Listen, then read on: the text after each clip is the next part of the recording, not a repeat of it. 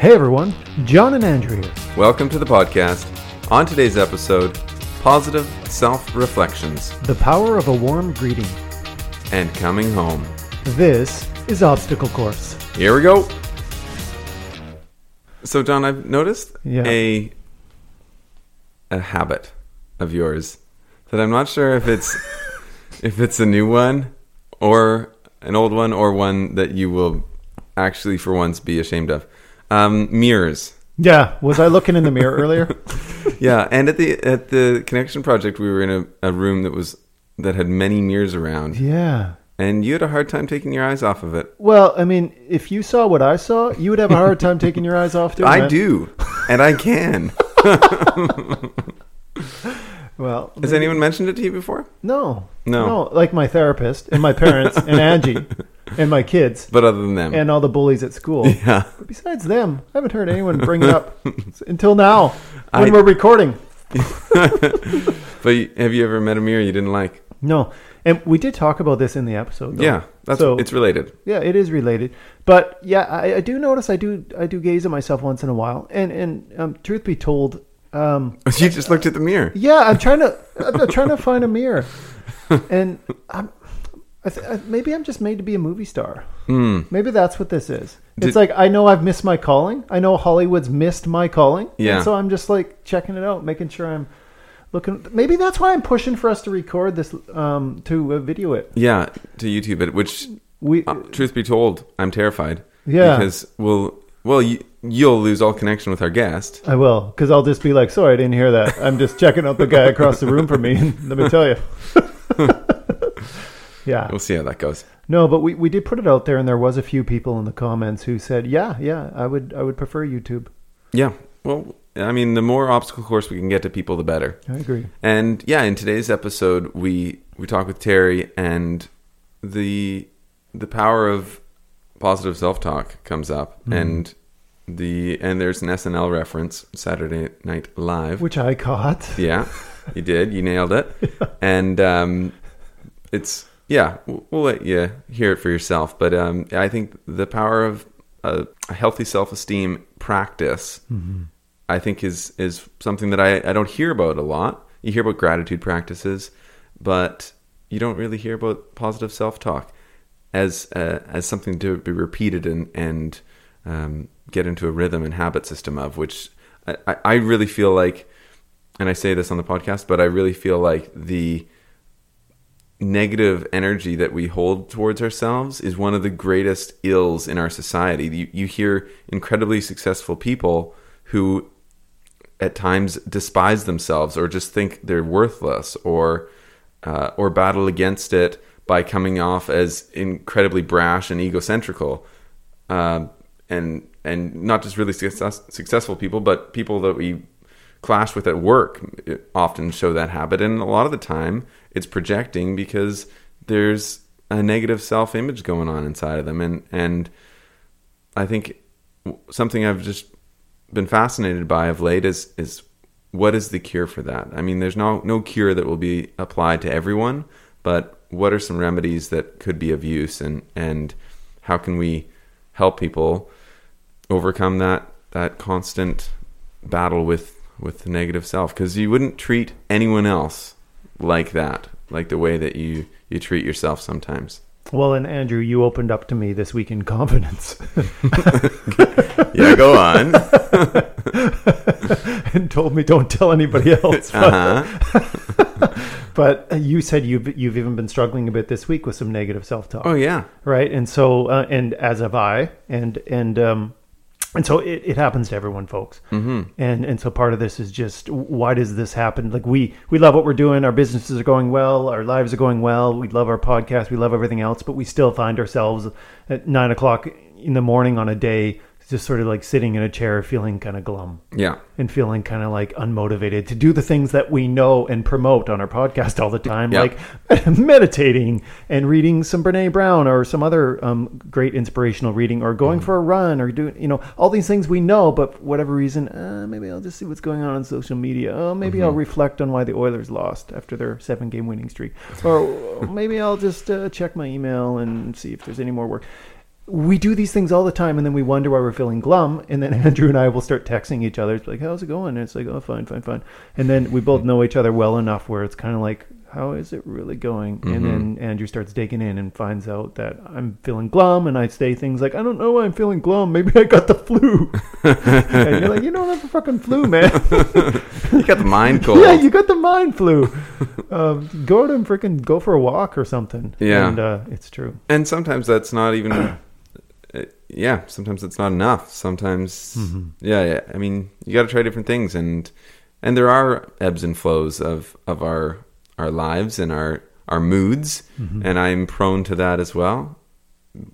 And and people who know me really well would be like prone to that. Like you're hooked on it. Yeah, um, but yeah, I, I think it's um, it it it's kind of baffling how, for whatever reason, our brains have evolved to be highly critical of oneself, and we have to work hard n- to not be critical. Um, and and I think there's I believe there's a, a better way, and, and there's ways around it, and um, hopefully we can learn more and, and share them. So let's be vulnerable here a little bit. When when you're being self-critical, Yeah. what, what are the kind of things you're saying? Um, so recently, there's been feelings of uh, insignificance, of feeling not super worthwhile. Um, yeah, in the past, I'd talked about not liking myself very much, Yeah. um, and trying to overcome that feeling, and, and I think I I have done a lot of work in that and and made progress, but um, that's been a, a narrative. Well, and and what Andrew's referring to is on his episode where he shared his story. He talked about taking a test where he got a zero out of nine on how he, f- on on basically his love for himself. hmm and and then you ended the episode by saying I'm like a seven or eight. I'm doing I'm doing really well.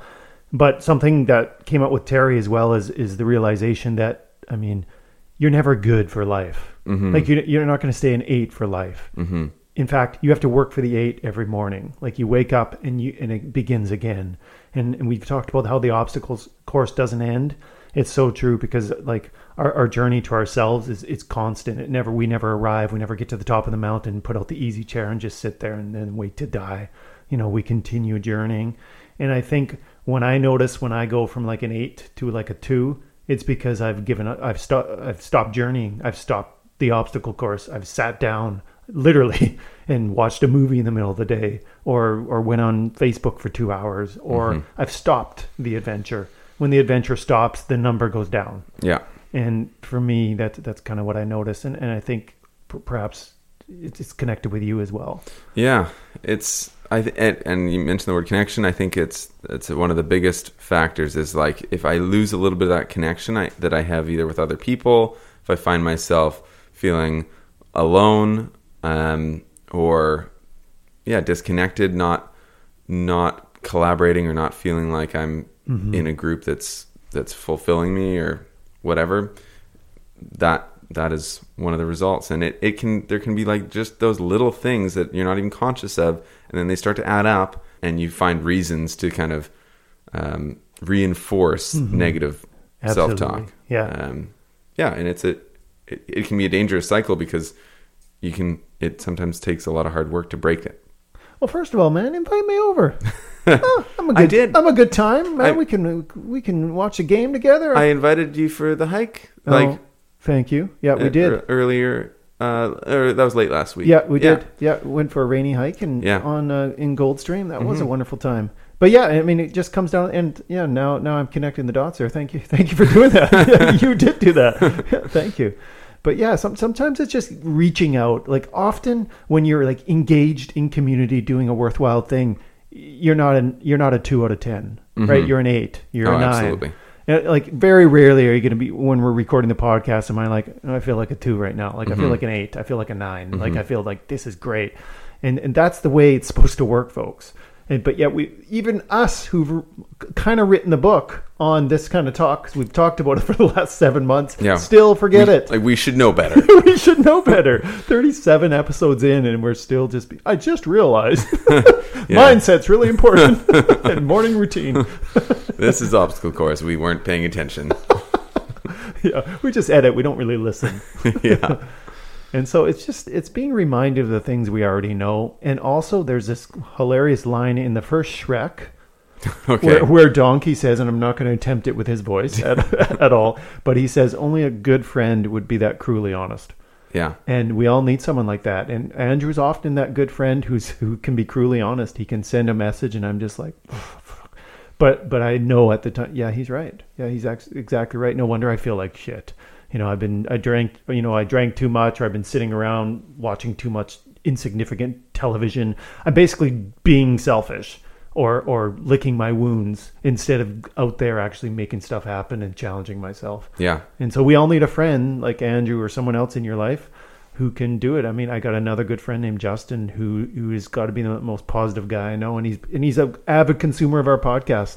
Oh, and uh, Justin, Justin. yeah, man, he's he's listens to every episode, and he's got to be one of the most positive, cheerful guys. I mean, he works in the rain, he does it all, and, and I love that guy. And we, we need people we need people like this in our life who who keep us positive and keep Yeah. our Well, Yeah. and, and sometimes I heard this expression at, from a public speaker a little while ago. You got to fight to be positive because Right. not everyone is wired that way to constantly be optimistic, and I'm not. Um, but yeah, you can surround yourself with people like that, but but they're not always going to be around to help you out, and um, sometimes it takes that fight. You need to be strong. You need to fight to get back in that positive mindset.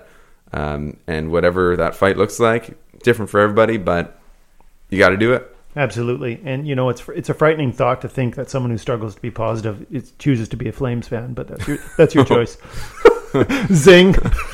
I was thinking, uh, I was thinking that by the time this podcast airs, the Oilers will probably be back to a 500 team. yeah, we'll see. I see your bet, and I raise it twenty dollars. All right, folks, enjoy this episode. Uh, Terry was Terry was amazing, and and uh, really really nails home the importance of loving yourself, so you can in turn love other people. Yeah, he is a Canucks fan, though he did mention. He so is, yeah. gotta be hard. It's a little harder to love Canucks fans. It is, yeah, but you know they're adorable for their for trying. Yeah, they'll get a cup someday. Thanks, folks.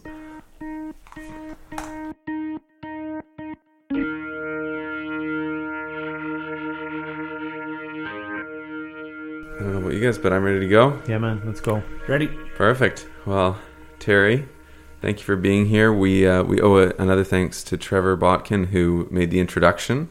Uh, he he was uh, about ten or twelve episodes ago. He shared his incredible story, and uh, and you two are, are quite close, I know, and um, amazing individuals. So thanks, Trevor. I'm sure you're listening right now. but uh, now the focus is on you for today, Terry, and, and the work that you do. And just wondering if a good place to start might be uh, describing Anawim House and the role that you play there, and um, and the environment that that you help keep. Sounds good. Uh, my name is Terry Edison Brown, and I am the house director of the Anawim Companion Society. And what we are is we're a day house for people that are living in poverty. They're trying to find a better life for themselves. One of the big things that we do is we actually get to know who people are. Why are why are they on the street, and what can we do to help them, help themselves get off the street? Uh, we do this by providing a home for them to come to to be a part of. It's the people that come that make the meals. It's the people that come that look after the house. It's the people that come that look after the home as a whole. Hmm. While that is happening, we are working with them. And as we're working with them, we get to know who they are. And when we get to know who they are, we find out what the nugget is that's keeping them homeless. Hmm. So we try to do this more organically rather than uh, paper pushing sort of idea, right? And we do this uh, exactly like I just said, working together. So let's just say that they have an issue with um, drug addiction. There are so many different ways to help and heal people in addiction issues. So we say, hey, try this. Go give it a go. A week, two weeks, three weeks, month later, how did that work? Are you getting what you need? This is where a lot of organizations fail because what they do is they say, here, do this, next. Let's do this, next. Well, unfortunately, that one path doesn't work for everybody. We have to find the pathway that works for that individual. So that's our goal. Our goal is to get to know who they are, help them find a path, check, make sure that path works, and then try again, try again, try again. Um, the pathway to change is so huge. Like I said, using the whole goal of, of drug addiction, while that's happening, they're now clean. Now they realize I have a mental illness. There's something else that's wrong. So now, how do I deal with that? Well, guess what? Another 10,000 pathways open up. Then we have to help direct them into those. Um, this process can take a month, two months, three months, six months, nine months, a year, five years, 10 years, 15 years. I luckily have been a part of that organization since 1995. And I have seen so many people come through the house. I've seen so many people change and get their lives back that they that they deserve. Um, some quite easily, some very painfully. Um, I have, I have a question just about one of the things you said a, f- a few minutes ago um, about the you you dig down until you find the nugget that is creating that is causing that person to be homeless, and I know you, the role of Anawim House isn't to prevent homelessness exactly, or, or um, perhaps that's part of it. But I wonder, in, in, terms of decreasing homelessness, is there and those nuggets, is there um, are there correlations that that you find are similar that are part of the the creation of the problem that that we seem that seems to be all present around us all? I wish it was that simple to answer. Um, it's not. Um, one of the biggest one of the biggest issues, obviously, is upbringings, how people were brought up. Um, if they were brought up in a unhealthy environment, uh, being drug addicted, being mental health, uh, being impoverished, uh, being in, in, living in poverty, um, all those issues just manifest and get worse and worse and worse and worse and worse. Um, if they don't know how to love somebody, as an example, or they don't know how to, um, when they're angry, how do you deal with that in a healthy way? Um, all they know is what they were taught, right? And how to unlearn that behavior is so, so difficult. Um, that's one of our big things that we do at Anawim is that we try to teach people how to have healthy lives, right? Um, and anger, anger is not a bad thing. No, yeah. anger is a very healthy thing to have. Mm-hmm. But how do you act out on it, right? Mm-hmm. And our people that come to us mainly don't know how to. So we help we help teach that. So trying to get to that nugget is so very different for each individual. Well, and and I think perhaps that nugget, like you know, you're saying, I wish it was that easy, right? We we all want a silver bullet for for any problem, right? We'll just um, but but it's not. But perhaps one thing that might unite perhaps all of humanity, but certainly people who, who come to, to your place is the whole idea of trauma. Mm. And um, I know you're familiar with Gabor Mate, mm-hmm. and he's he's literally written the book on the link between trauma and you know things like mental illness and homelessness and stuff like that. And I'm just wondering if those principles are something that you've you've you've read about and leaned on, and and how you see them at play. Oh, 100%.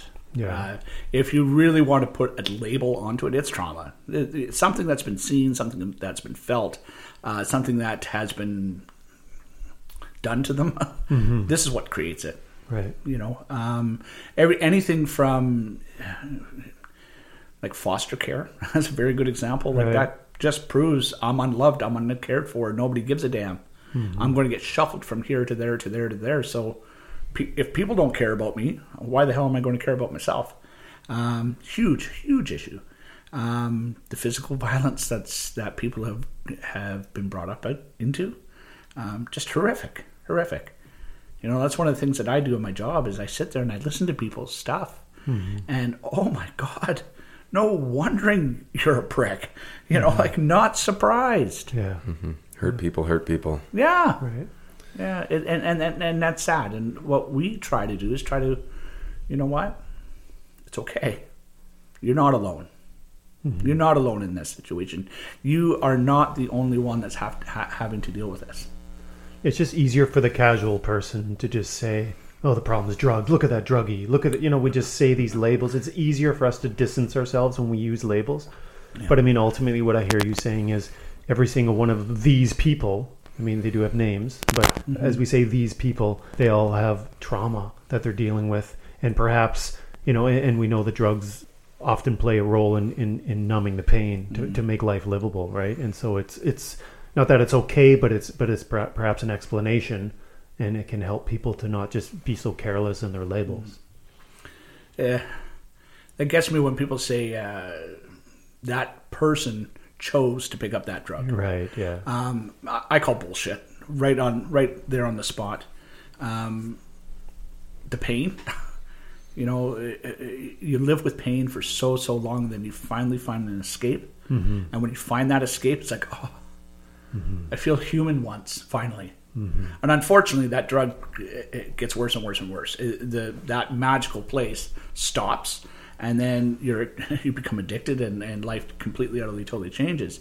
The thing is, though, the person got to that place in pain, mm-hmm. you know, and we need to see that. We need to hear that. We need to heal that place, yes. right?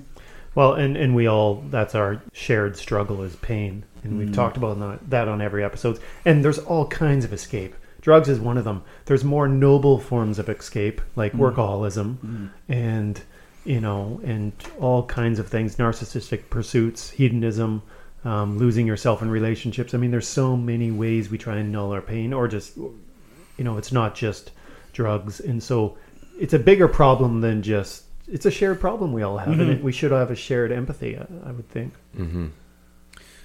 Yeah, and and we know that um, you've had challenges and, and pain and trauma in yourself, and uh, and that led you to Anawim House, and, and I think we'll get to that in in a couple minutes here.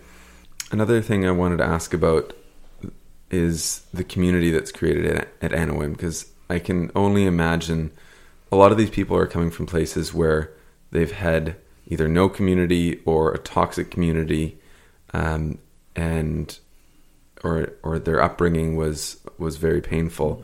And I wonder if you could describe the community that is created at Anawim. So, Anawim is actually located downtown Victoria, corner of Vancouver, Caledonia. Um, I call it the Big Blue House, and it's a house where people can just walk in the door, and that it's a home. It's a family home. It does not look like a uh, facility. It does not look like a uh, an institution. It's a family home. Whoa, what a concept! Uh, the next thing that happens is that when they're come into the house, they're welcomed. Somebody says, "Hello, how are you? What do you need today? Do you need, you know, uh, we have services, we have showers and laundry and food and clothing room and those sort of things." But somebody greets you. Number one, we have three rules in the house.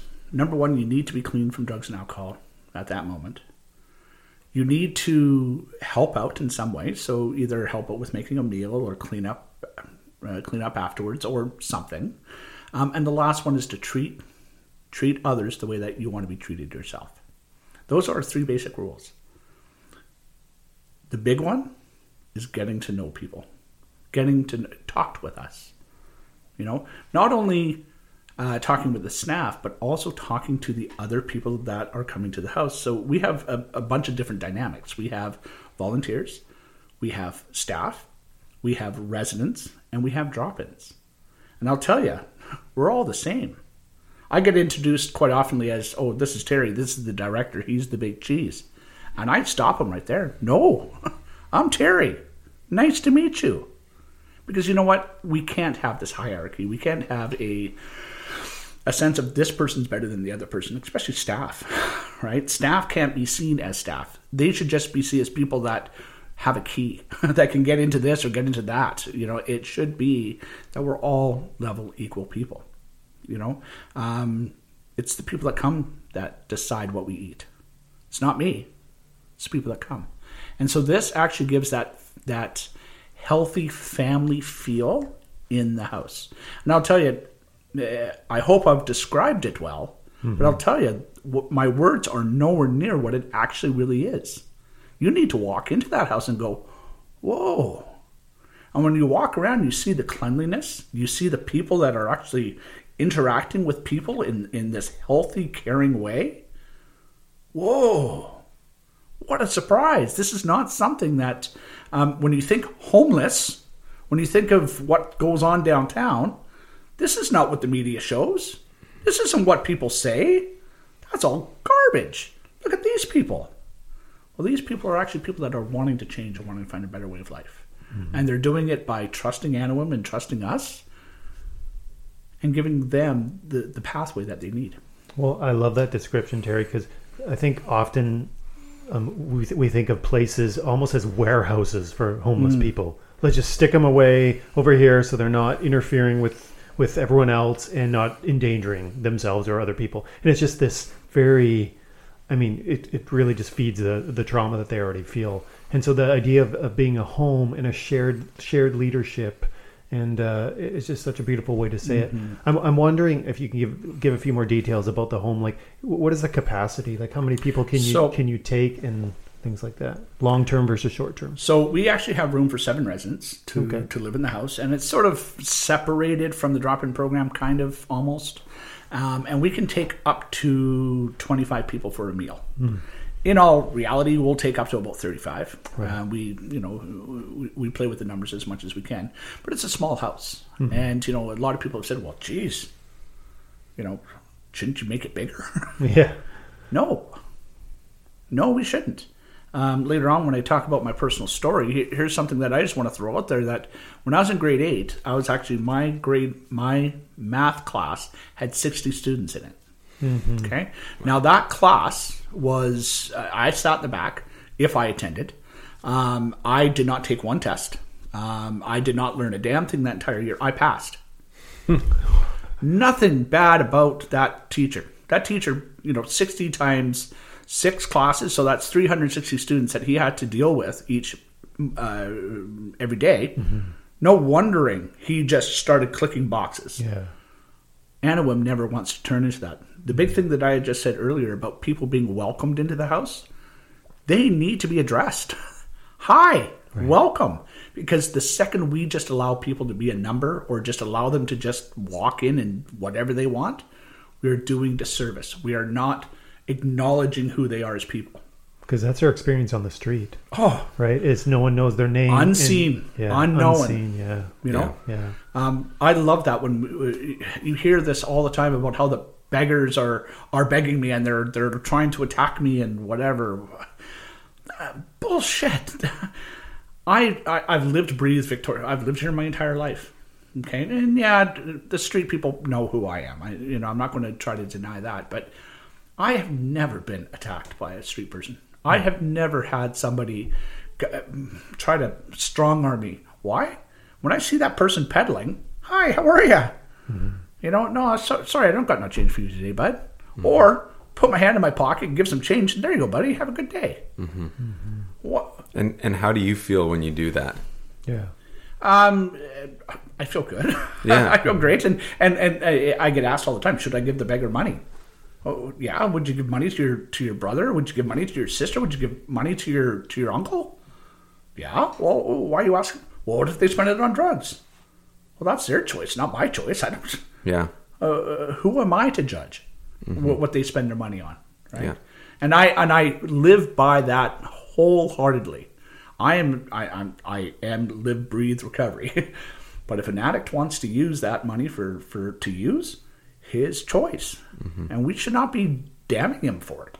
Yeah, really shouldn't. And when we're walking around, the majority of us walking around with money in our pockets, that that money is of so little value, change to us, and even just the token of offering it to somebody, sure it has monetary value, which they may spend on food, they may spend on drugs. We don't know, and it's it's not really our business. But the the gesture gives them a sense of humanity. I mm. I can I can only imagine. I haven't been on the receiving end of that, but you can see it in their eyes that they they have the idea that they are valued.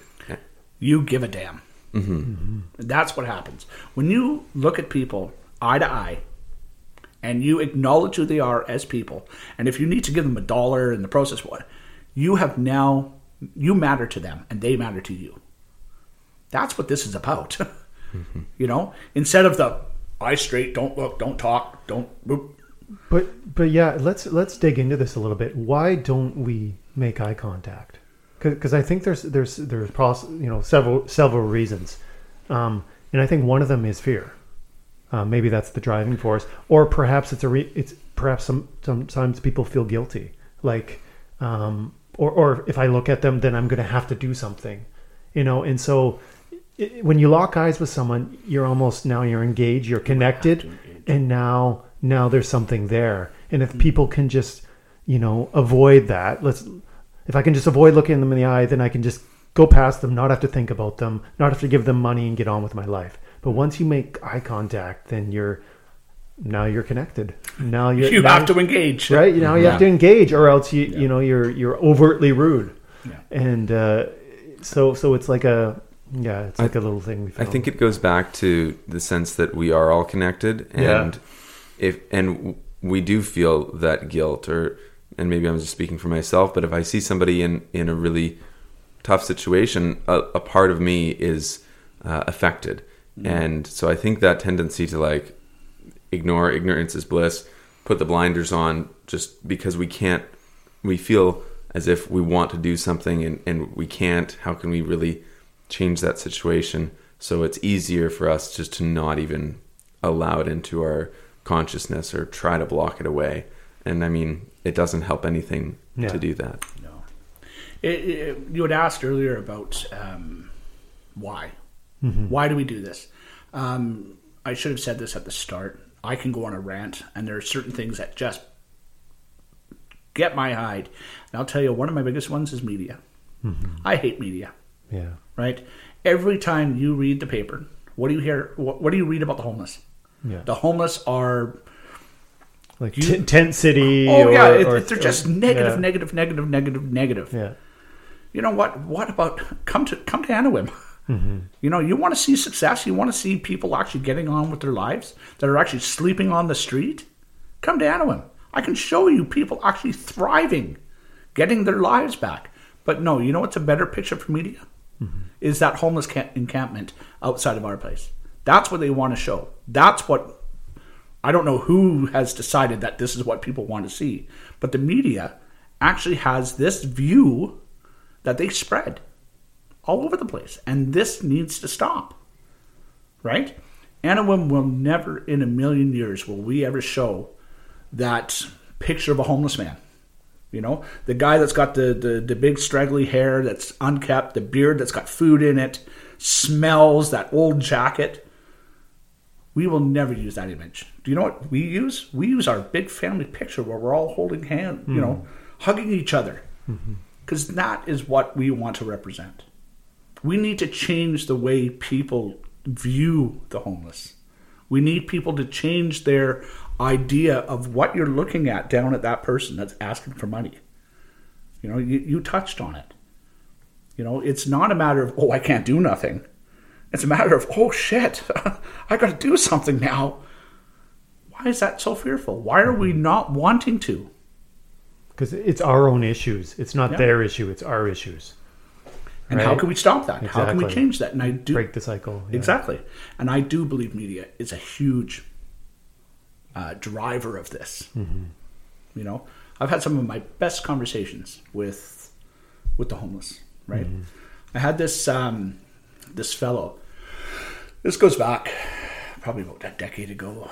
Um, he used to come to Anawim. He would. Uh, he was a crystal meth user, and he would. Uh, come to our house and we used to get uh, sa- um, sandwiches from Thrifty Foods, and we'd get too much and we'd have to throw some away in the garbage, right? And they'd start to mold or whatever. He would go into our garbage can, pull out these sandwiches, and he would eat them.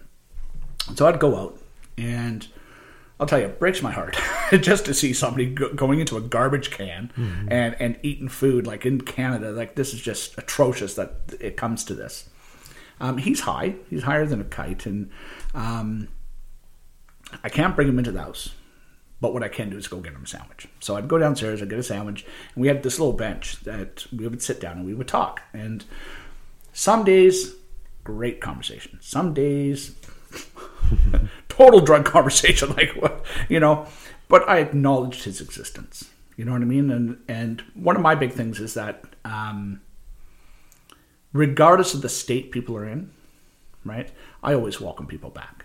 You know, um, if I'm taking them to the sobering center or you know, I've asked them to leave, um, I finally say, "My name is Terry. When you want to change and you want to, you, you don't want to use this stuff anymore, come talk to me. I'd love to help you." And I say that to everybody. Well, this fella, um, he was very unique, very unique guy, and I got to know a little bit, bit about him and uh, where his addiction came from, and it it, it was trauma based, trauma based. Um, uh, why it started on him, and one day he stopped coming, and this is one of the most fearful things in my job, mm-hmm. um, especially now with what's going on with the with the fentanyl that's out there. Um, it's death. People die, you know. And I thought, shit, we lost this guy, you know. About six months later, I am uh, walking downtown, and I'm Yates and Douglas, and I'm coming across, and this tall gentleman in a suit says, "Hi, Terry." And I looked at him. I've lived here my whole life. I, I where do I know this guy from? Where, from what area in my life? I couldn't figure it out. Something told me to turn around and go talk to him. Well, it was the guy, mm-hmm. and I'm like, "Oh my god! Like, what's going?" He goes, "Well, I'm just on my way to a job interview." I said, "Whoa, where?" And he told me what he was doing, and um, I said, "Well, what did you do?" And he said, "Well, one day, I said I had enough." So I went to my parents and I asked them if I could stay there for a little bit. And so he detoxed in their basement.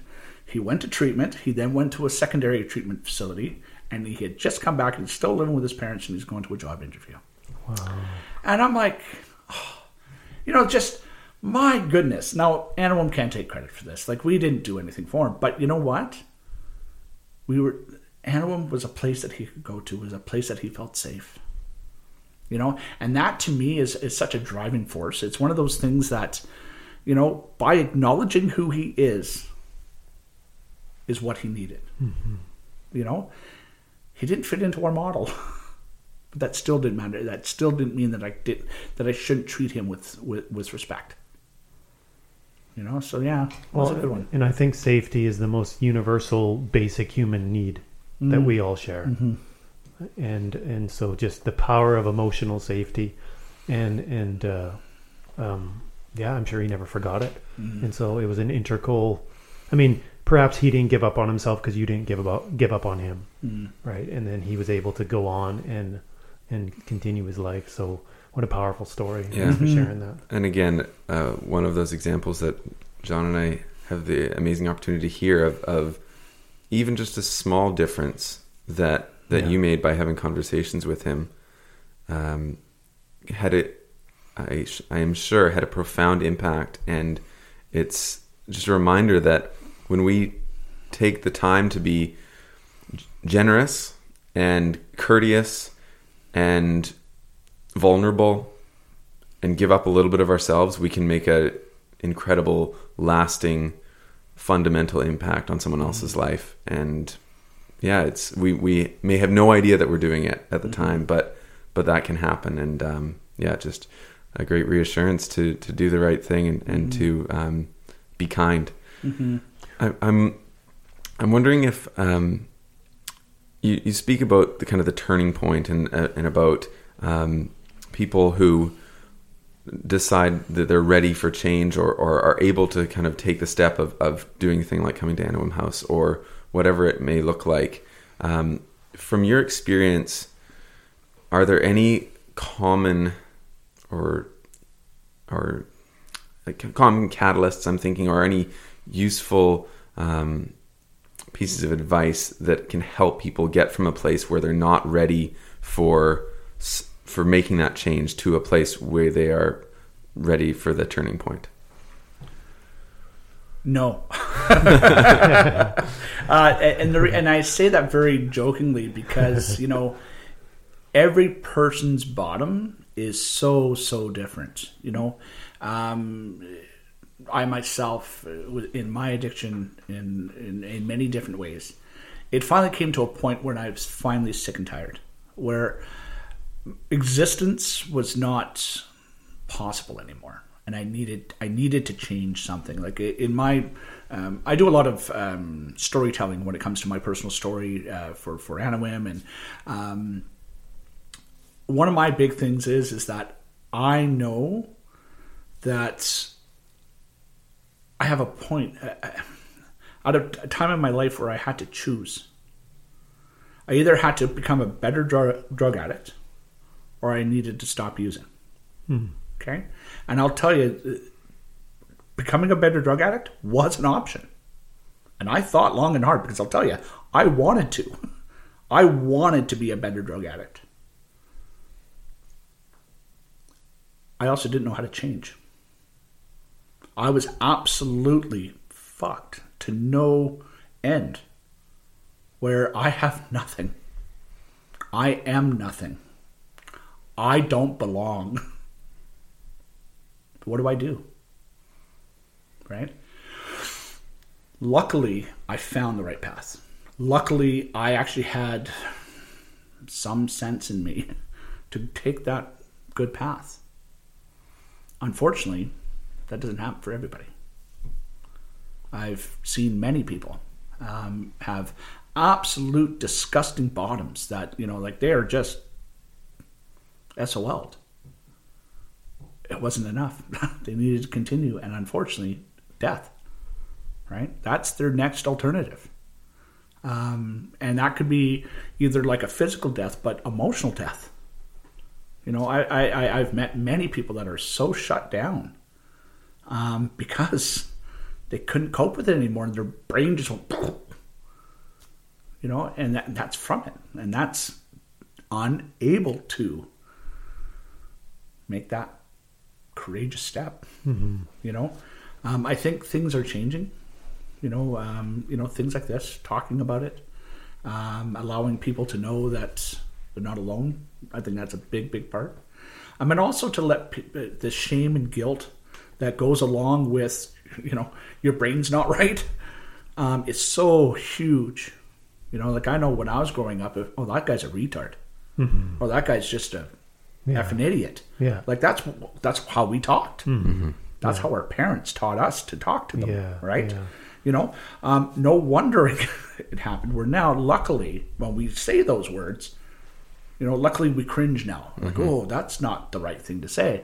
Hopefully, the next generation just will stop saying it. or stop thinking it. Exactly, exactly, right? You know, that's what I'm hoping is going to happen to us, right? Um, but yeah, that's to to to ask about that. The same catalyst is so different, you know. Um, myself, it literally was that moment where um, I was actually I was in a in a in a drug induced um, high, and I was bleeding profusely, and I looked in the mirror, and I, because I was so high, I'm melting in the mirror, and I'm dead. I'm dead. I'm dying. This is happening. It's finally happening. I'm, I'm I've finally killed myself. And I thought to myself, who's going to give a shit? Hmm. And not one name came forward. Hmm. I still feel that pain to this day. I can still see that image. Hmm. And I'm very grateful for that. You know, I need to see that image. I need to see that pain when I use and when I stop looking after myself. That's where I go to. And I can't do that today. I can't, you know? So from there, it's, I, my big push for people is that when you get to that spot, you need to talk. You need to talk to somebody. You need to find somebody that you trust, um, even if it's a doctor, and to talk about this stuff to get it out so that it's not so you're not so feared. You're not so alone. You're not. You're not going to make that damn mistake. You know, Terry, you use the phrase "sick and tired," you know, and there's this there's this little ad that's been in our paper for the last ever since I've read the, our local Duncan paper that says when you're sick and tired of being sick and tired, give us a call. And it's a local AA group, mm-hmm. and that that always stuck with me of just um, when you when you finally get to that rock that that point where I mean, because a lot of people we say things, like, well, just get your life together, just figure it out, you know, or or, we, or families are just trying to like forcibly get help their loved ones, but they need to get to that point of, of when when they're sick and tired of being sick and tired. That's that's the moment when they could perhaps get the help, mm-hmm. and and you can't force that moment, you can't manufacture that moment. It's their decision, and and thank you for sharing the sort of beautiful story of you coming to that realization. But I think that's an important point to bring up for people that try and force the issue. It's it is their issue, and they they want your support, but they have to ultimately make that choice, right? We can love and support anybody, Yeah, right? But it comes down to that person saying, you know what, I want help. that's right. And yeah. if you try to force that on that person, Right. Uh, they will punch, kick, scream, Right. try. yeah, Right? So you just shared uh, one of the turning points in, in your story. Um, and I wonder if now would be an appropriate time to kind of go back to the beginning.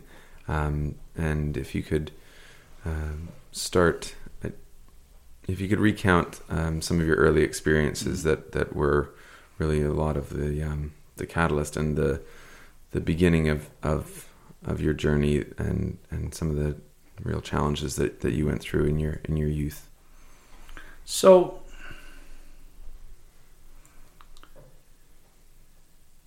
I I I, come from a, a decent home, you know. Like I, um, I share my story and I share it uh, quite widely. And you know, I love my parents dearly, and I know that uh, they did the best that they could with what they have. And you know, we've talked about this somewhat about. Um, people learned behavior goes from generation to generation to generation to For sure, generation. Yeah. and each generation we, we are getting better and better and better and better. So um, i know that uh, my parents did their best with what they could. Now unfortunately they had a really shitty upbringing and they brought that into my childhood right? So um, there was a lot of abuse in my family um, a lot of uh, physical horrific abuse. Um, th- things like you know, you know, we were bad. We did something. Let's just say we didn't do our chore or something. You know, like uh, we'd have our hair grabbed and be pulled into the living room, and then all the other kids get to watch dad give us our whooping like it was a big grandstand thing. Um, I know part of my story is is that I never knew it was wrong. I never knew that the beatings that I got um, weren't normal. I thought all kids got this. This is just what happened, and wasn't until I got much older, um, and when I started finding that I was doing those actions myself, that um, they weren't okay. That it's not normal. You know, um, I at a very very early age um, rebelled. Um, I I started running away when I was six seven years old. Right now, granted, at that age I didn't get very far, um, but I'd pack a bag and off I'd go. You know, up and until about grade three or four, um, I'd be gone for a weekend, four days, five days, six days, seven days. Right, just go away. You know, I'd sleep over at people's houses or sleep under their, you know, um, just to run away, right? Um, Was it? Uh, were you running away because of fear of, of the beatings? Would you say? did, uh, not really. I think I was just, this is not right. It's not safe. It's not safe. This isn't cool. I got to get the hell out of here, you know. Um, and luckily for me, I have a. a a good personality. I am. I'm actually. I'm the guy that could walk down the street and get ten thousand cookies from all the old ladies because I'm just a loving guy, right? Yeah. You know. So I was. I've always been able to to survive, hmm. right? You know, and it, it's a curse on its own, um, but I was able to get out. You know, hmm. my brother and sister they did not. Hmm. You know, they stayed.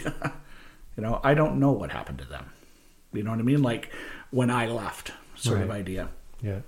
Um, you know, I started to, I started to thief. I used to, to, to, to shoplift and steal money from mom and dad. And um, there was this time, and I don't even, I don't even really remember what it was, like what the big issue was.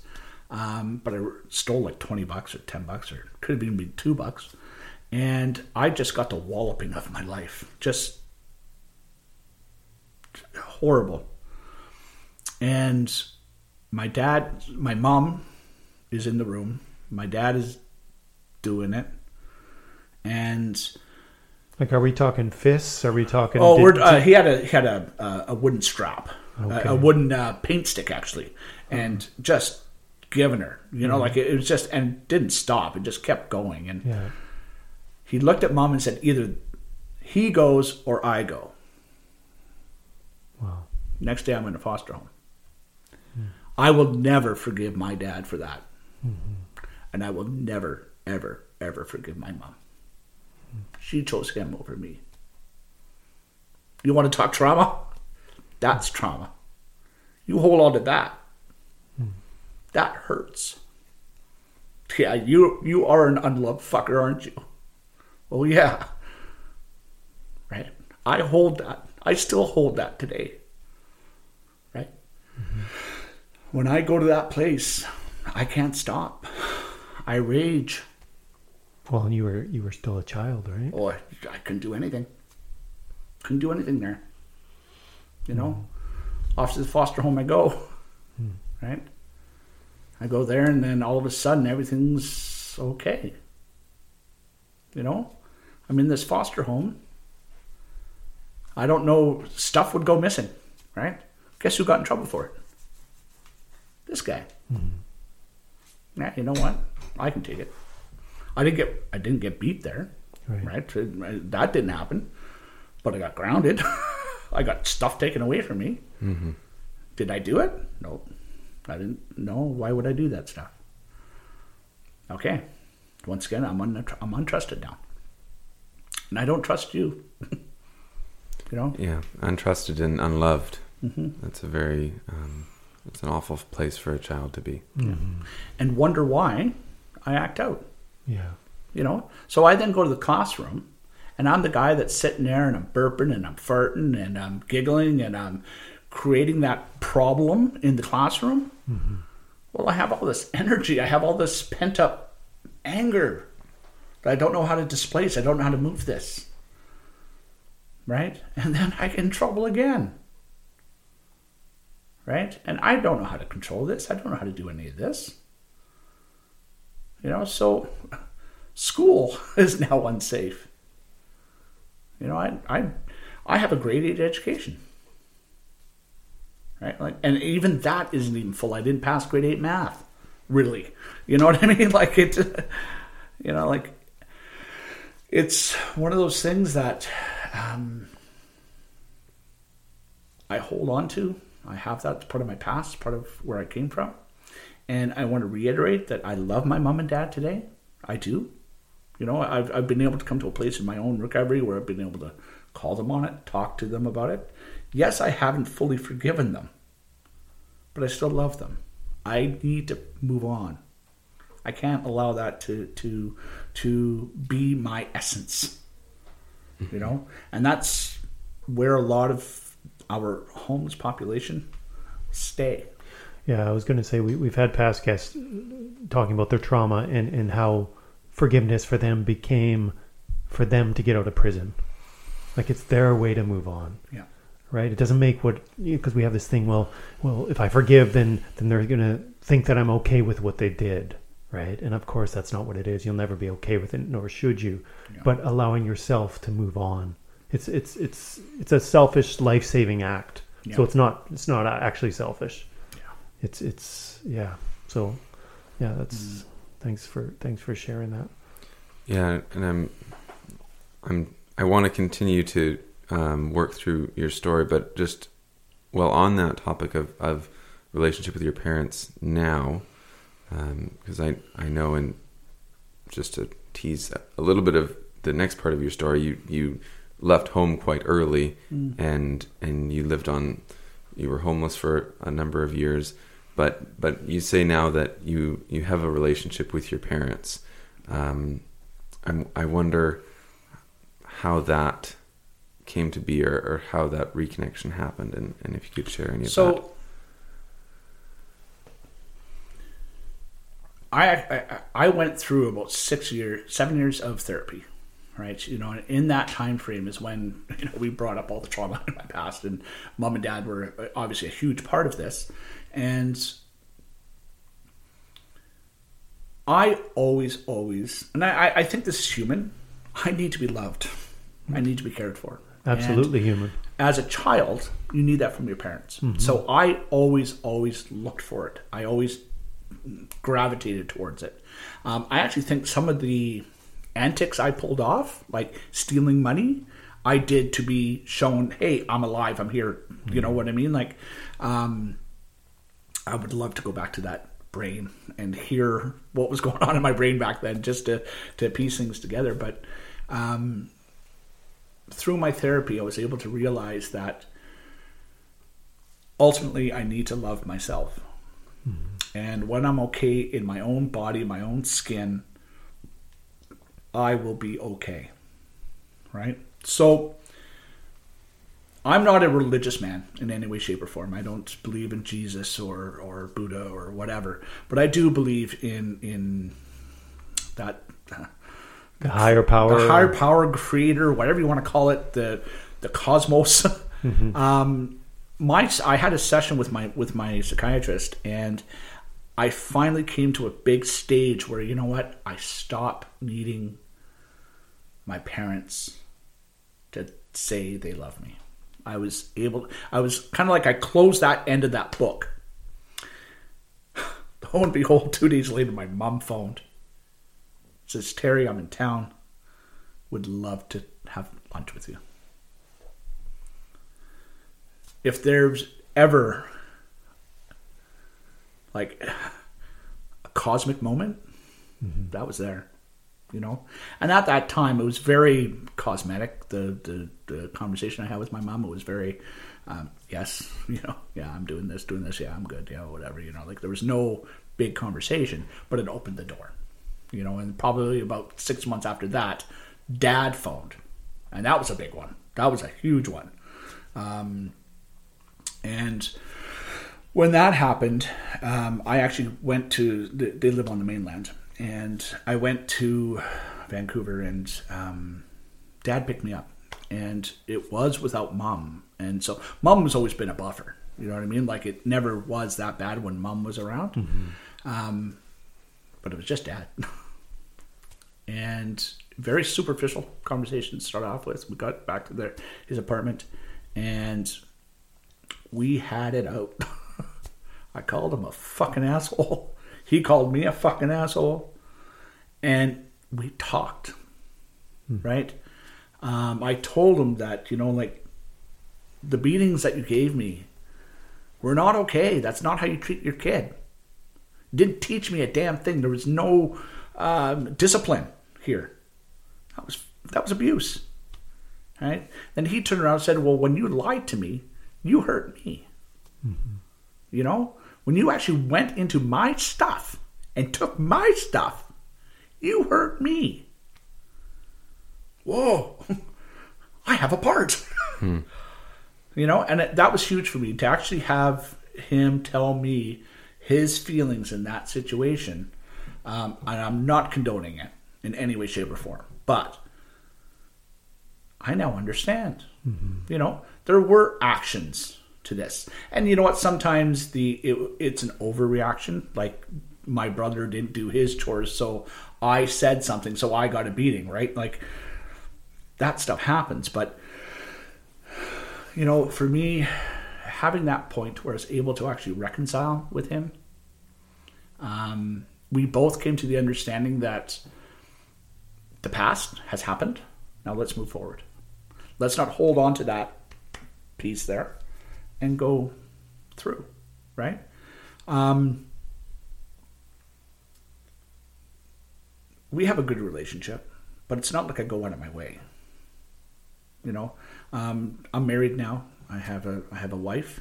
Um, I see her parents, who they literally just moved here, but before they were living in Edmonton. I saw them more than I saw my own parents, and my parents only live in Vancouver, and I go to Vancouver f- quite frequently. Right? Why? Because you know what? Yeah, I love them, but I don't need to see them. I don't need that that relationship. No, Uh, you know, like it's it's. I, I don't need to have that. It's not there. I've had to create my own family. Right. Luckily for me, it's Anawim. my work. My work is my family. Yeah. Right. You know, Yeah. and, and that's where I get my my my love, my my care, being cared about. I'm getting from my Anawim family. Well, you, you, you're also director of a safe place that you didn't have growing up, Mm-hmm. perhaps, right? Well, that that goes into to to to where I changed, right? Because um, my big my, my big thing is that you know I left left home when I was fifteen. Screwed around, did a little bit of this, a little bit of that, all over the place. Um, I, I found um, drinking was a big big part of my my teenage life, and um, well, it's just what we did, right? Like I, I now look at uh, some of the 15, 16 year olds, like my nephews and stuff, and go, oh my god, I know what I was doing at your age, you know, and, and it, it blows my mind that I was doing that stuff back then, you know, and you know, I, I I ended up getting in trouble. I went to jail. I, you know, spinning slowly but surely down into this spiral. Um, I, I would work, then I wouldn't work. I would, you know, um, it just things didn't always just work out the way that they should, right? Um, one of my big, I was always the one that took the heat. You know, that whole thing being in the foster foster home and yeah, who did it? Terry did. Yeah, okay, I'll take it. I yeah, I'm an idiot. I'm I'm at fault. I did that my entire life. I was always that fall guy. Just tell Terry that he did it. He'll he'll he'll accept it, and I did. Why do you think you found yourself in that role?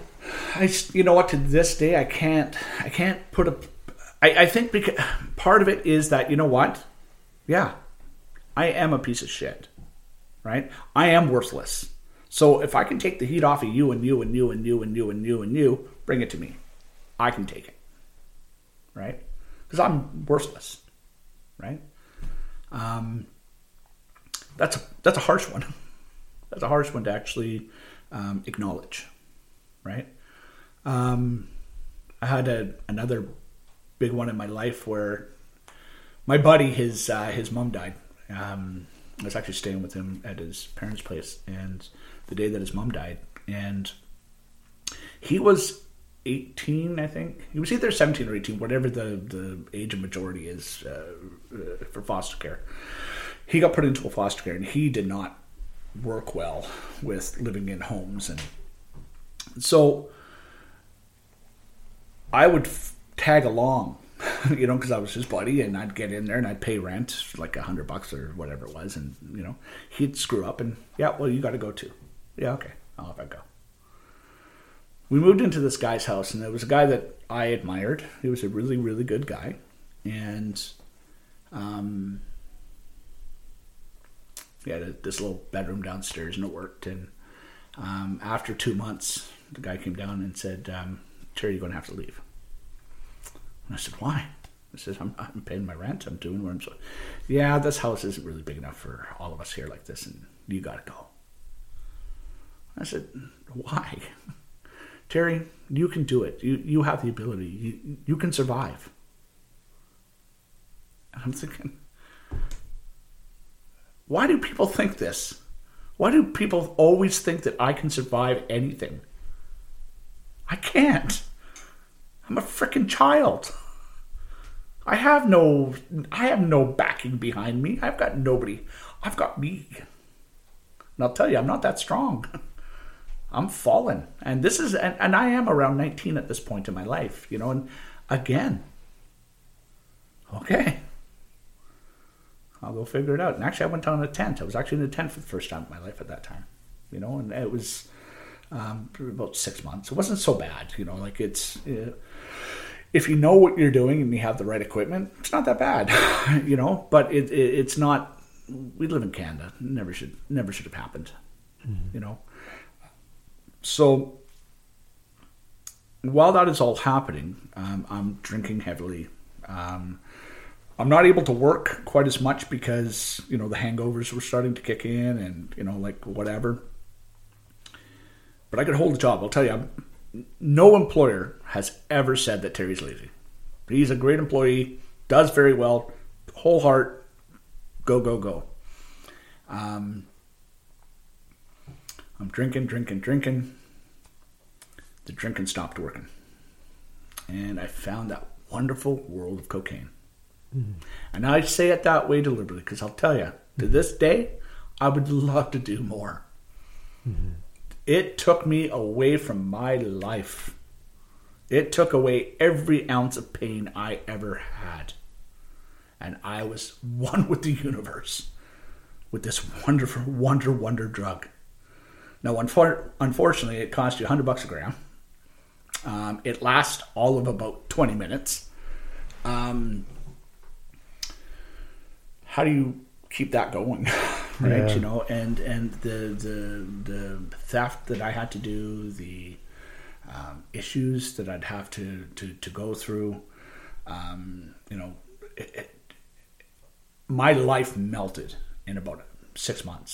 And i went from snorting it to using a needle pretty well overnight you know, like if as far as using is concerned, every other method was useless. You want to inject it. That's the be- best bang for your buck, right? Um, and I'll tell you how do you how do you teach yourself how to do that? You know, like Right. you know, wholly unsafe Batman, right? Um, I was n- when I was drinking, I was able to maintain my life. Cocaine, no, I was totally unmanageable, totally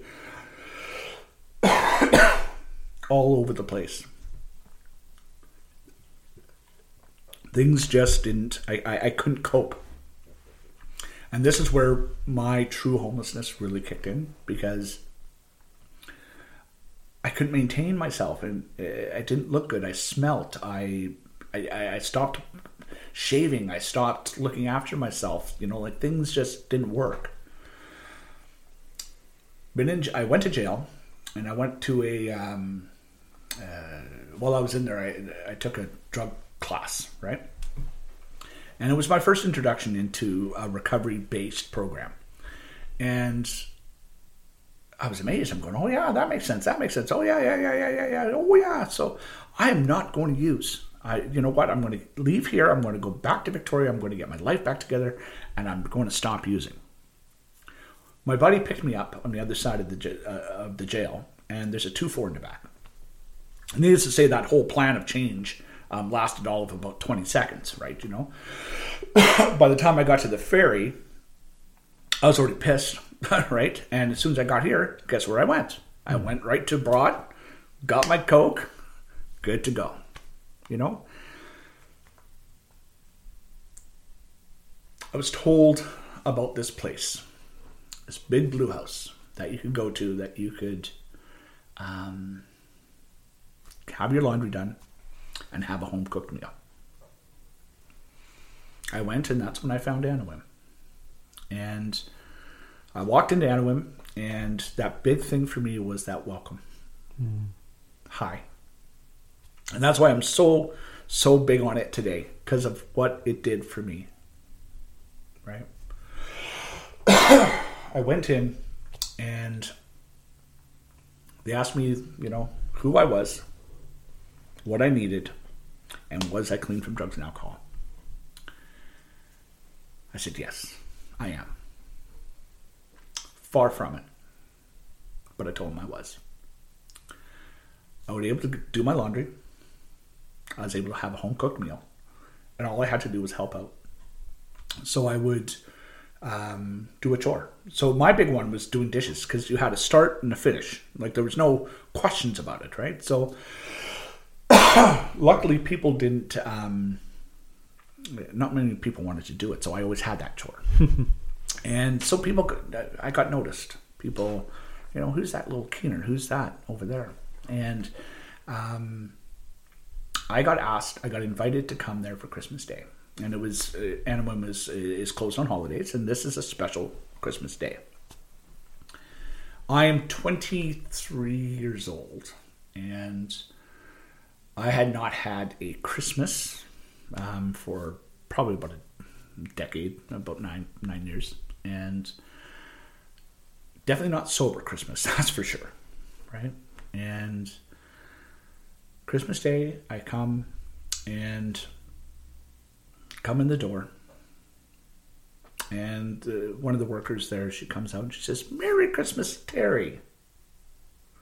She gives me a gift. I open the, sh- I open up, and I'll tell you the whole cosmic thing, the whole thing going on out there in the world. I open it up.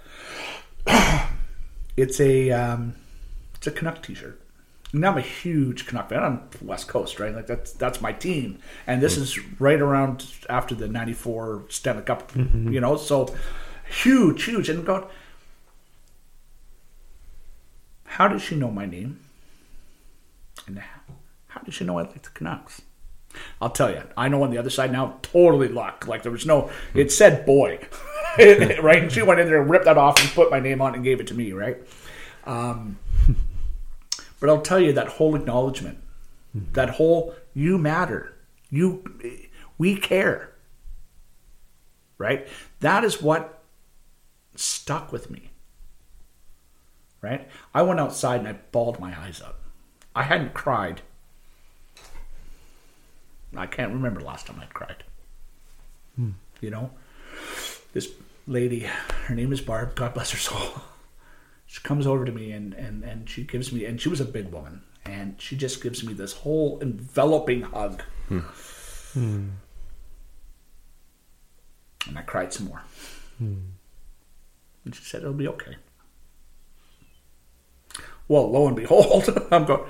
You know what? If anything can help me, this house can. I I have no idea what these feelings are that I'm feeling. I have no idea what is going on with me. But it feels good. So the next well the next day they were open, I asked, how do I become a member here? How do I move into this house? Back then things were a lot different. There was a lot of rigmarole how to become a resident, and it could potentially take up to like six months to become a resident. The other residents found out that I was wanting to become one. A couple of days later, New Year's Eve was coming, and so they were open in the morning and then closed for, for the next day. And the resident said, Hey, we're going for dinner tonight. Why don't you come? I said, Okay, what time? I get to be sober for now on New Year's Eve. Like, this is something that hasn't happened in like since I was about 12. You know what I mean? Like, this is, yeah, let's do this. So I show up at the house, and all the staff look at me. What the hell are you doing here? now, they did not say that to me, but the look, I knew what was going on. And what ended up happening is that the residents didn't know that they shouldn't have invited me, and the staff didn't know that I was invited. So it's Anawim. They're not going to send me away. Like that. It, that's just not cool, right? So we went out for uh, dinner. We went out to um, a Chinese restaurant, and that's when I met Larry, who is the um, he's the the guy that started Anawim, and he sat next to me, and he talked to me that entire meal. He's the psychiatrist, by the way. He's the guy that actually was my shrink for many many years. But here's this guy, this and uh, this man who I hate. I hate men, right? You know, that sitting next to me, wanting to know who I am. You know, I- I still remember that feeling of this guy gives a damn. He should be talking to everybody, but he's not. He's talking to me. I matter. He cares. Oh my God. Right? You know, things just fell into place. Right? What, what kind of gratitude would you express now for for that um, that moment and that impact?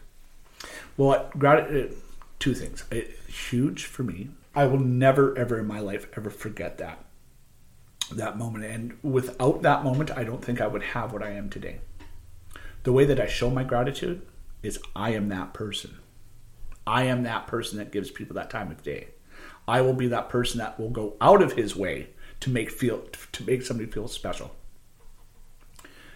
It's so important to do right? So, so important.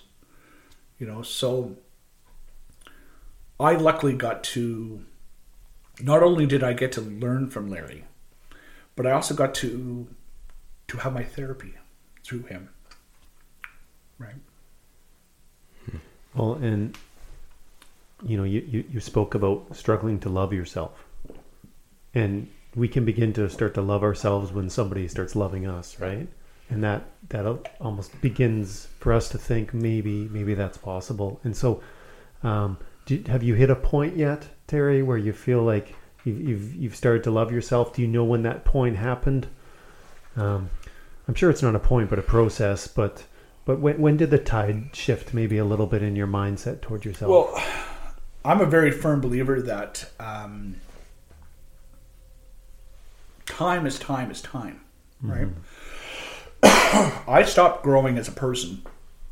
I would say probably at around the age nine or ten, right? That's what I disassociated with with my life, um, and I screwed that up until I was around 23, 24 years old, right? In that entire time frame it's taken me that time frame to unheal all that stuff that I grew in that time frame.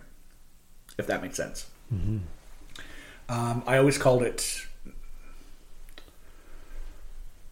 Ah, I, I can only say it one way. So, um, unfucking what I fucked, right? You know, like that's um, the from, and I, and it took me that time.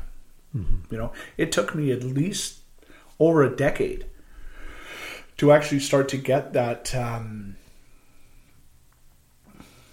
that self worth inside me, to actually excel, to grow, um, to become the person that I am today.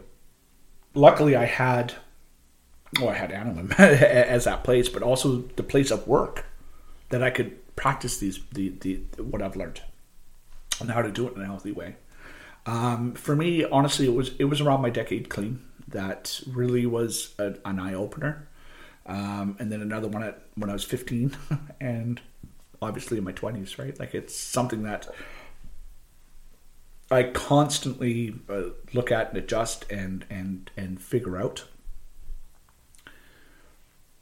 When I cleaned up, I knew nothing. When I was at ten years clean, I knew everything when I was at 15 years clean, I'm like, hmm. And when I was 20, I realized I really don't know anything. But I'm open. And I need to learn.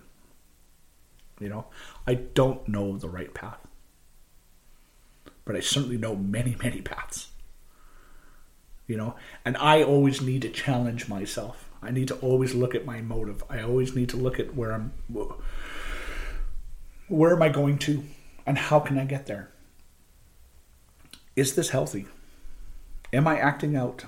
Am I not acting out? You know, am I allowing the process to happen around me? You know, and I learned this through my work. I learned this through my, my relationship with my wonderful wife. I realized this with my friendships, and I and I also in my community. Right, I'm a big believer in community right? we need to we need to volunteer. we need to to to do others get outside of our own heads and and and, and help the bigger. Mm-hmm. You know, which is another reason why I do these these sort of things. yeah. Right? Um, we have to. We have to do more than just our own singles. mm, Our own play, uh, uh, uh, just out what we want, right? Trying to find the right word in that, but it's not coming. But You got the message across. yeah, Yeah. I'm Gotcha. I'm wondering you you talk about that struggle with self-worth and it it's awful but that's like the human struggle that so many of us are that all of us I would say Oh yeah. are faced with. Uh, We all experience negative self-talk, low feelings of confidence, um, really battling against ourselves, and it and it can come out in horrible ways, and it can result in addiction to any number of things. And I don't understand why we're so prone as humans to think so low of ourselves. And I, I just wonder, I, I feel like maybe one of my goals for the podcast is to help people uh, and maybe help myself with struggling with low self worth issues And is there anything that you can share from your experience that others might be able to apply in, in their own battle with self worth? Well, I'm going to age myself here. There was a skit on Saturday Night Live. Um, what was his name? Joe Smiley. Um, And he would stand there. I think I know what you're going to say. Yeah. And he says, "I love myself, and gosh darn it, people like me." yeah. I'm good enough. I'm smart, Smart enough. enough, And, gosh darn it, people, love like me. Stuart Smalley. Stuart Smalley. That's it. yeah. I remember that. I'll tell you, that right there. It, it's a joke, Yeah. but it's not a joke. Yeah, for sure. Um, we need to look in the mirror. We need to really look at ourselves and say, you know what? You're not the shithead you think you are. You are a good person. Yeah, you acted out. Yeah, you did something dumb. But that's just an action. That's not who you are. You know what? You matter. You you do matter. You know, and we need to always, always, always remember that. We need, and we need to do that right? To find, to wait for somebody else to give that to you, you'll never get it. Mm-hmm. You know, because even when somebody does give it to you, oh yeah, yeah, you're full of shit. You you don't know you don't know me, right? So that I can't even accept that. We need to find that from within ourselves, and we need to honest to goodnessly believe it that you know what, we are good people, right? I might not be good. Uh, okay, for me, my personal strength is I'm really good with people. I can actually meet almost anybody and connect and work with them. Good to go. But I'll tell you, don't put me in front of paper and ask me to write. Mm-hmm. I could never in a million years write. So don't. Mm-hmm. don't do that. Do your strengths. Mm-hmm. Right? Don't call yourself an idiot because you can't write. Right. Call yourself a great guy for being able to connect with people in a, in a way that's loving and caring and meaningful. Mm-hmm. But unfortunately, what do we do as humans? We look at the stuff we can't do. Yeah. And we need to change that manner of thinking. Mm-hmm. You know, and this is a form doing it this way, you know, like uh, uh, to get that message out. You know, we are good people and we can do amazing, amazing things. And we need to start to to focus on what our strengths are. Right? And push that. Push that envelope. Terry, you, you tell us part of your story when um, you were in Vancouver and you relapsed. And it was a moment where you describe of thinking that this was the end of your life and, and thinking about this this might this might be the the time that you decide to end your life. Um, why don't you tell our listeners um, where the story went from there? So, what ended up happening is I, I moved into Anawim in um, January of 1996. Um, I moved into the house. I was very, I was a young kid, right? You know, um, full of piss and vinegar. Um, you know, I, I could handle this not using. I was able to uh, do many things. I went back to school. I took little courses here and there, and, and, things started to um, look better for me. And so, I, uh, after a year, I'm ready to go take the world on by the horns. So, 97, I moved to Vancouver. When I went to Vancouver, I just hooked up with the wrong place at the wrong time, and I did not have any uh, recovery based help. Right, so it, I was white knuckling at the moment, and lo and behold, um, within six months, I I relapsed, and I relapsed good. Like I didn't do things half heartedly. Like you know, like within about a twelve hour period, I'd, I've, I've ripped off the business. I've ripped off my my, my parents. I've uh, I've done everything I possibly could, like that. I cleaned up. Uh, so, sorry, the money ran out, and I'm done. that feeling of absolute disgust. I am that piece of shit that I've been told I am my entire life. I don't deserve. Um, so what I'm going to do, I'm going to go turn myself into the police. Um, I'm going to get because I'm homeless. Um, they're going to hold me, and you know I'll go back to jail, and I go to the police station. There's no warrant for my arrest. My parents have arrested me for everything in my life. I've never gotten away with anything, nothing, right? Even when I was a child, they'd phone the police on me when I stole twenty bucks off them, right? Like it's. I know this sounds weird, but even the damn police didn't want me.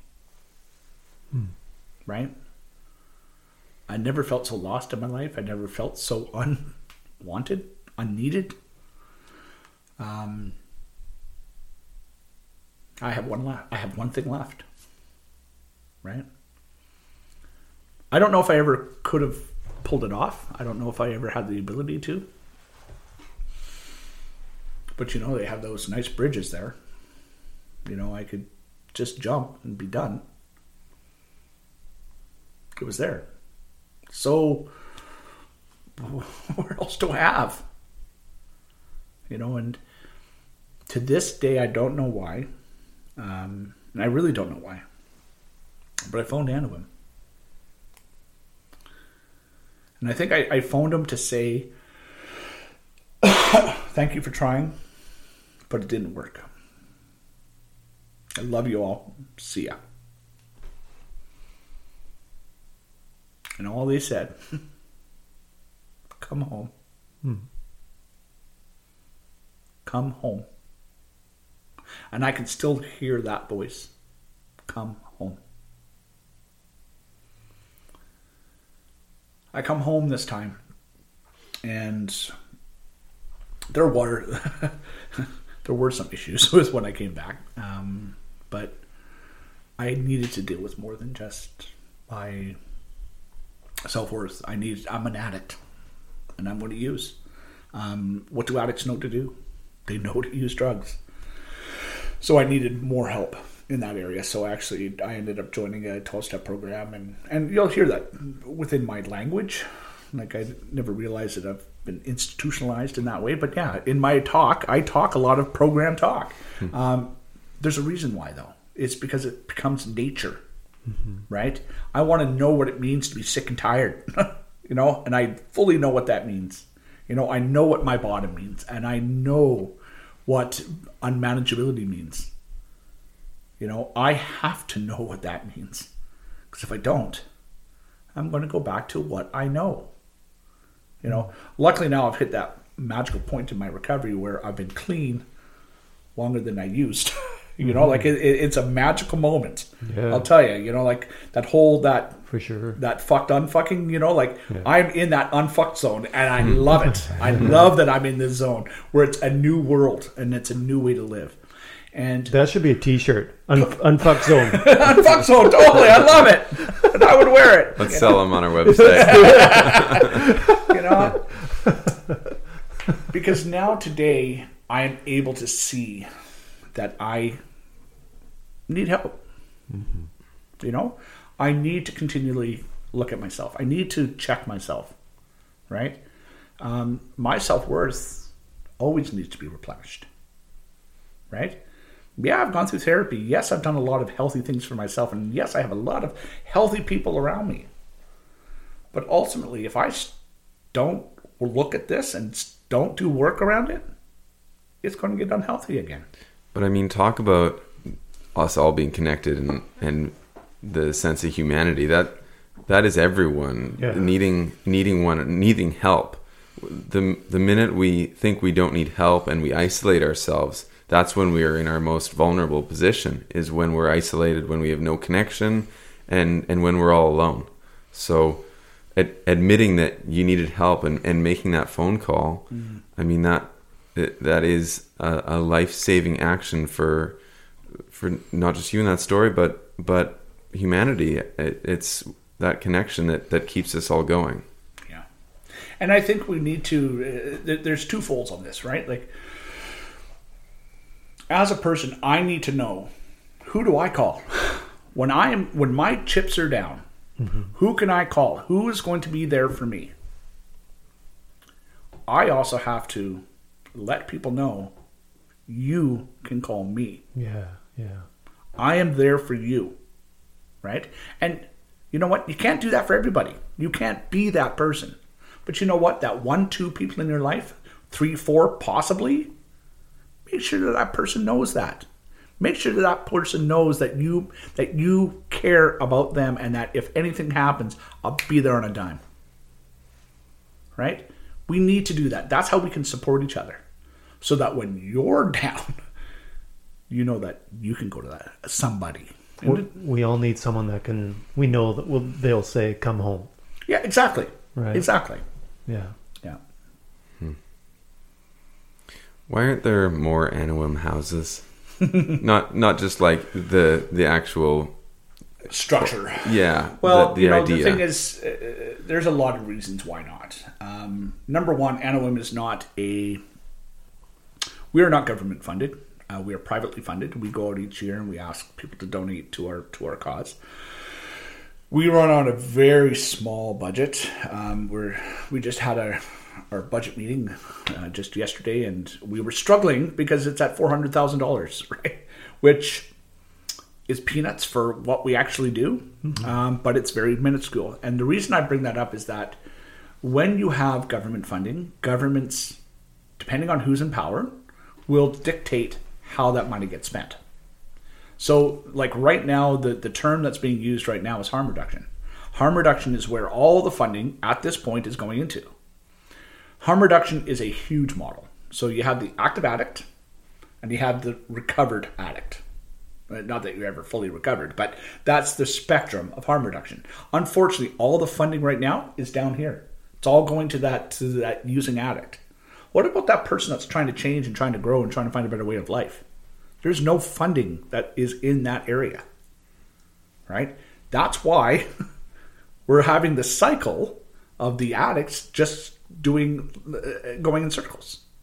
Right? So why there isn't more is because right now it's just not feasible right we can't keep growing like it, it's it's not easy to find a half a million dollars right privately No. it's not easy takes right? a lot of work. yeah you know um, organizations out there are, are right now our place is, has opened up their therapeutic community down at the uh, the, the old youth uh, jail all government funded right? I would love to see i hope i hope to goodness that that keeps going that funding continues right? But what happens when it doesn't? You know what if next election or the next promise is going to be now the new keyword is mental illness? Then all the funding gets pushed into that. It's it's such an unhealthy way of, of doing things. Like i think that we need to to it's another one of my rants is that funding has got to stop having a barometer Right. that you can only help this. It should be okay you help? Okay we have x million dollars to put into it. That's how much money we'll spend. We don't care how you spend it mm-hmm. But if you're helping it and and obviously i'm not talking about just gallivanting just throwing There's money still around. accountability, of there, there needs to be accountability Yeah. but stop handcuffing these nonprofit organizations and telling them you can only help this Because you're the experts. You're the one in the in we're the ones doing it literally there Yeah. doing it. Yeah. Yeah. So if, if people are listening and they're moved by your story, which I'm sure they will be, Terry, and, and they say, I, I want to I want to give to something like this, how, how would they do that? What's the best way for them to give, maybe just with their time and their money? Well, there's there's many different ways that you can help. So there's um, Anawim is a obviously we're a nonprofit organization. So any financial donations that are given to us, you do get a, uh, a tax receipt that you're able to use against your your taxes, which is always a benefit. Um, also, with that said, and I and I do like to say this is that our budget, we have very little admin in our in our budget. Like almost dollar for dollar goes right into our into our operations. Like there's no like our fundraising cost. I think is something like about two thousand dollars. Like it, Wow. it, it's pennies. Yeah. Like we, we don't have we don't even have a person that looks after. I do, and I'll tell you, I'm the shits at it. Like I that's not my cup of tea. But um, we, like we, it, it, that's a big part. Um, the other thing that you can do is a big one is actually talking about it, letting people know that you know what, homelessness isn't that image that you're seeing on TV. There is an ability to change. And have you ever heard of this place called Anawim House? Corner of Vancouver and Caledonia. It's a big blue house. You've gone by it a thousand times and never knew what it was. Go and see what you can do to help. You know, we're always in need of things like socks, underwear, toiletries, um, clothes. Especially as we get to the winter. Exactly. The colder days. Yeah. Yeah. You know, um, I, one of the things I do whenever I give a tour of the house, I ask people to go into their own personal clothing. Anything you've never haven't worn in six months, you will never wear again. Yeah, yeah, for You know, sure. give it to us. Okay. I'll tell you, it'll be gone in seconds. So Right. can people just drop it off there? Just come to the v- corner of Vancouver and Caledonia with with some clothes. So, like I said at the start, uh, at the start of this, what happens when you walk into Anawim? Hello, Yeah. how are ya? It's an open house. Come on in, and if we have time, I'll even take you around and show you the place. Why? Because this is a home, togetherness. Come in. This is community. You know, we can only do this by working together. It's the community. It's our community home, right? So, clothing, toiletries, um, food, food, food donations are always, always needed. You know, um, and your time.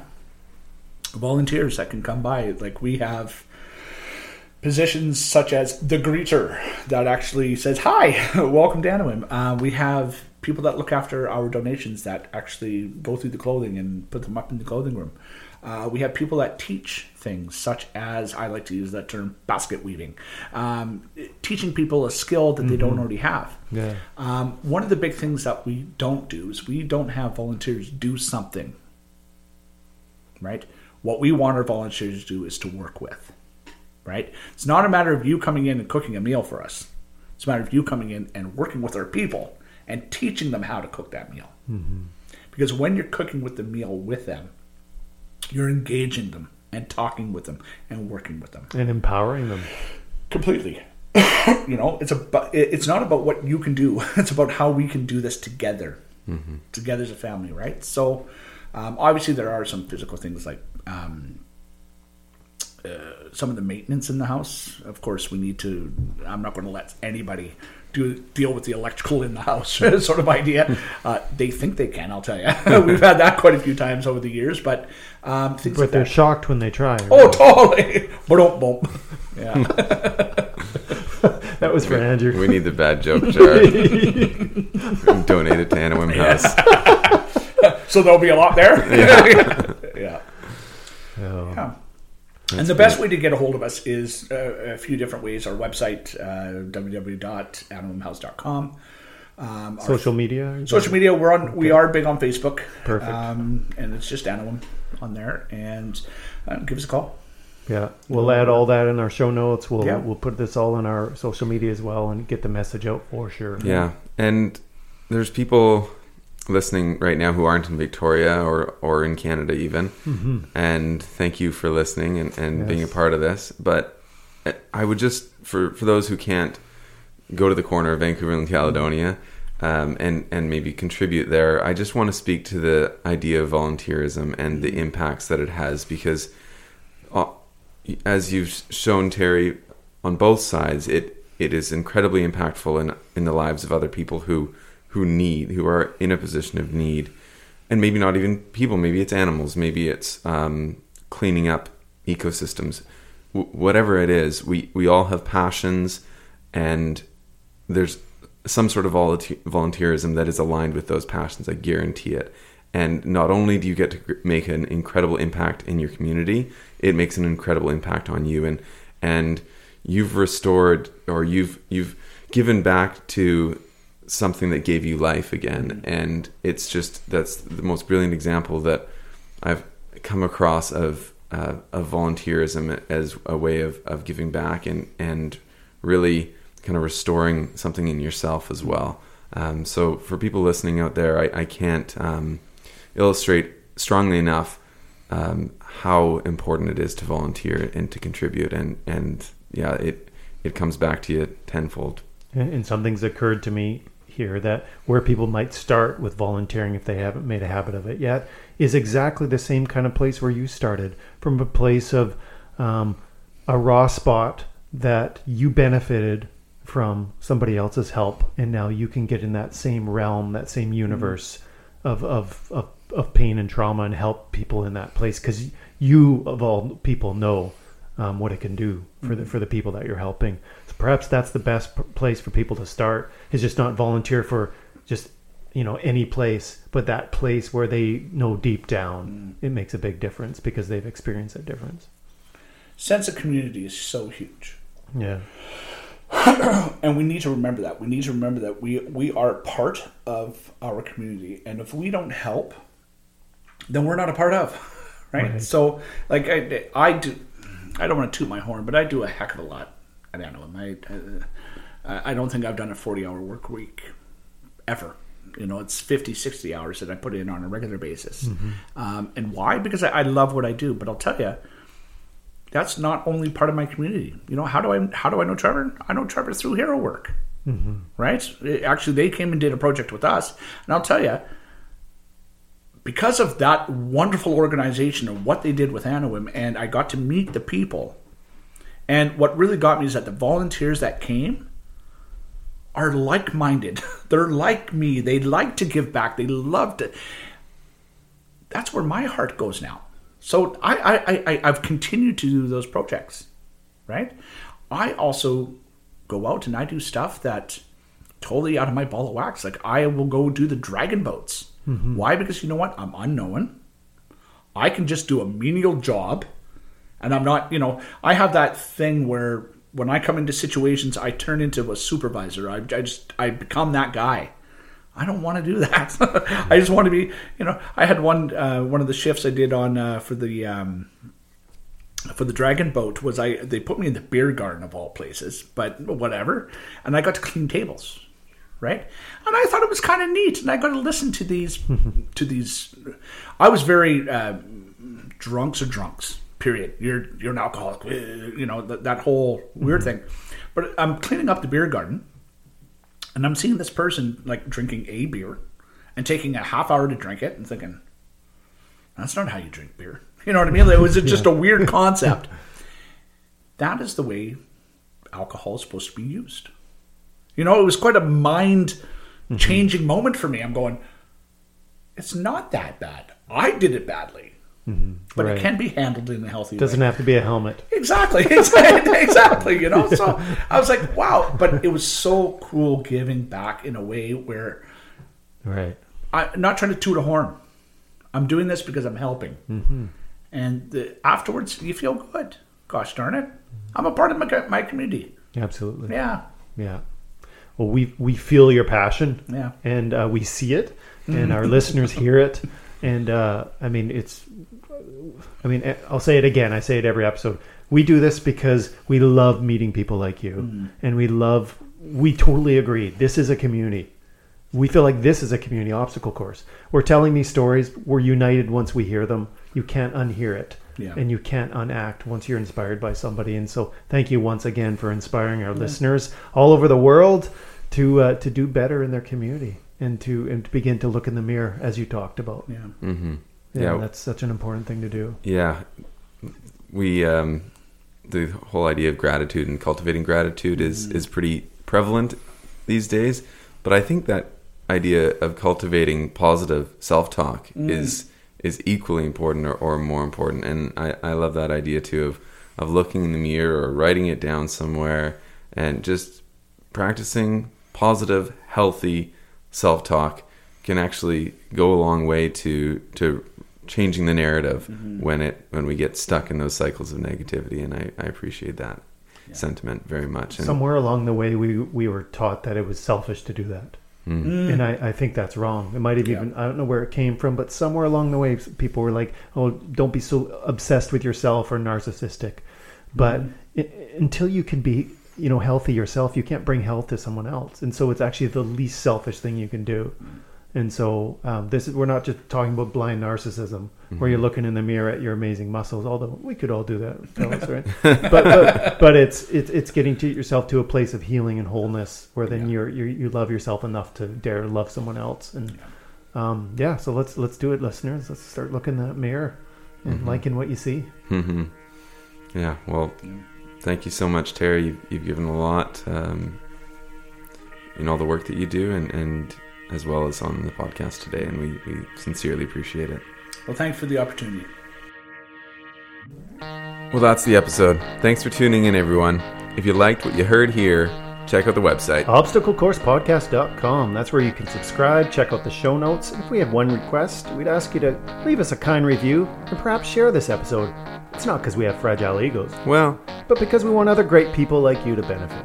Speaking of great people, we have a list of people we want to thank. We've got our senior technical advisor, Andy Robertson, our media partner and web designer, Sticky Media, and of course, our host and snack coordinator, Judy Langford. Oh, peanut butter cookies.